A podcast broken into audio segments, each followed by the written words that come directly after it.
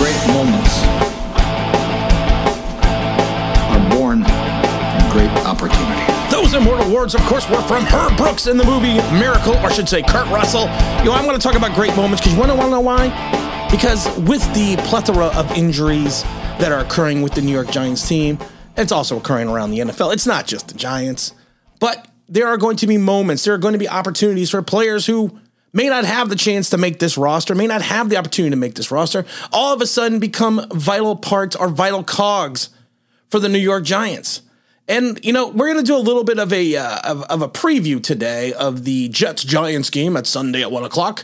I got a lot of questions people have been asking me in regards to the Giant game in the UK, the Giant-Packers game, if I will be attending. And I will say this, the Dominugget, he's out there trying to get tickets.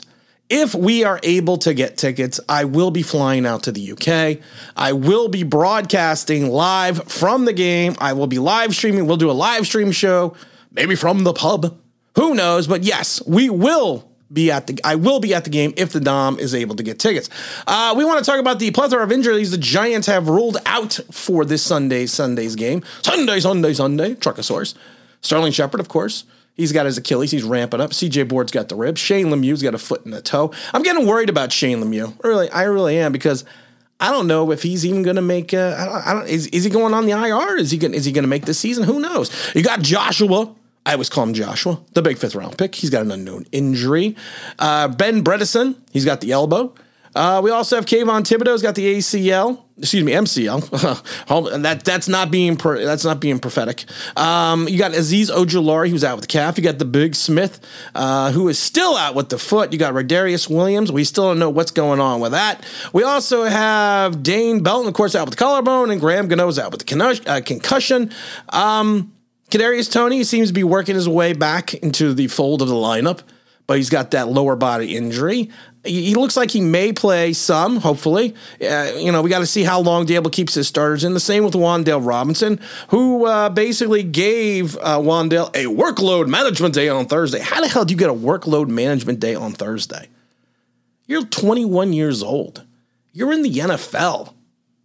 We're not running 2-a-days anymore. Hell, I remember in high school and college, 3-a-days. And you need a workload management day on Thursday. And you wonder why injuries occur. D'Abel is saying that Ojulari is day-to-day. He stopped short, though. He didn't say it, of whether he'll be ready for September 11th game against the Tennessee Titans and our old buddy. All aboard the Malik Willis Express. It is what it is. We got to wait and see. You know, I'm still don't believe that Kayvon Thibodeau is going to be there. If Azeez Ojulari is not there, I think that's going to be more to a detriment of this team. It's a tough first week matchup. It really is. And, you know, and I think we just got to kind of hold out hope that we can move forward with this and kind of see where this is leading. I wanted to quickly talk about the symbiotic relationship between Daniel Jones and David Sills. I keep seeing this everywhere. And I keep seeing it over and over again. It's practice. Where's Allen Iverson when we need him? We're talking about practice. It's practice, guys. Relax. We've seen this symbiotic relationship before, and it hasn't translated into the season. Let him make the roster first, which is looking more than likely with the injuries, but let him make the roster first. Someone, I think it was Irish Rover, who had a great comment when he said, everyone looks good shadowboxing because it's not real. Let's get into realistic game time situations where people are running full offenses, full defenses, and we are moving, you know, and you're not playing against the Home Depoters. Let's look at it that way and then see what he does. If that works and that happens for like 4 weeks, then I'll start believing. But I can't believe something in practice for a guy who's coming off his 3rd year on the off the practice squad. I'm saying he's not Travis Rudolph. I've said that before. But he's also not, I don't see him being Victor Cruz 2.0 because of the fact that we still haven't even had an opportunity for him to show his wares. He dropped, if you want to think about it, he dropped 33% of his passes last year because he only had 2 receptions, Dom said. I don't remember exactly. Also, the Giants ended up releasing Andrew Adams. Kind of surprised by this. They want to go young in the position, and they've been impressed with undrafted free agent Trent Thompson. I'm not seeing this. I don't like this.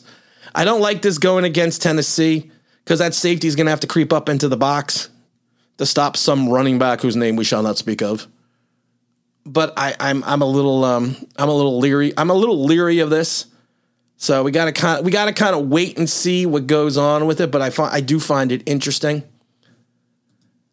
We picked up a couple guys, that are going to be playing, so they aren't going to be on the team. They're going to play just on Sunday.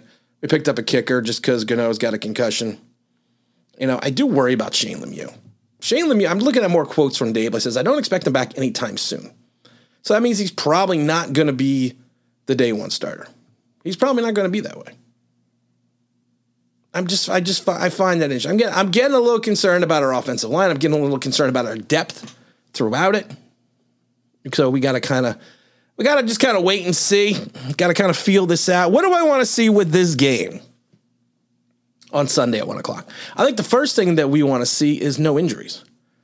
I think that's the first thing that we want to wrap our head around. No injuries. We want to walk out of here injury free. I would like to see the starters go about a quarter. I would like to see the first team offense completely on the field.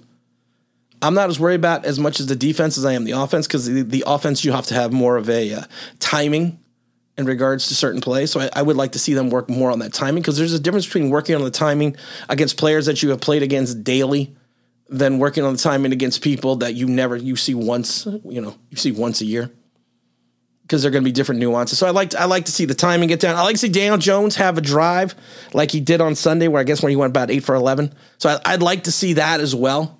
Even if it's just a drive, even if they don't even score, I would just like to see the offense move the ball a little bit. Don't put Saquon Barkley out there.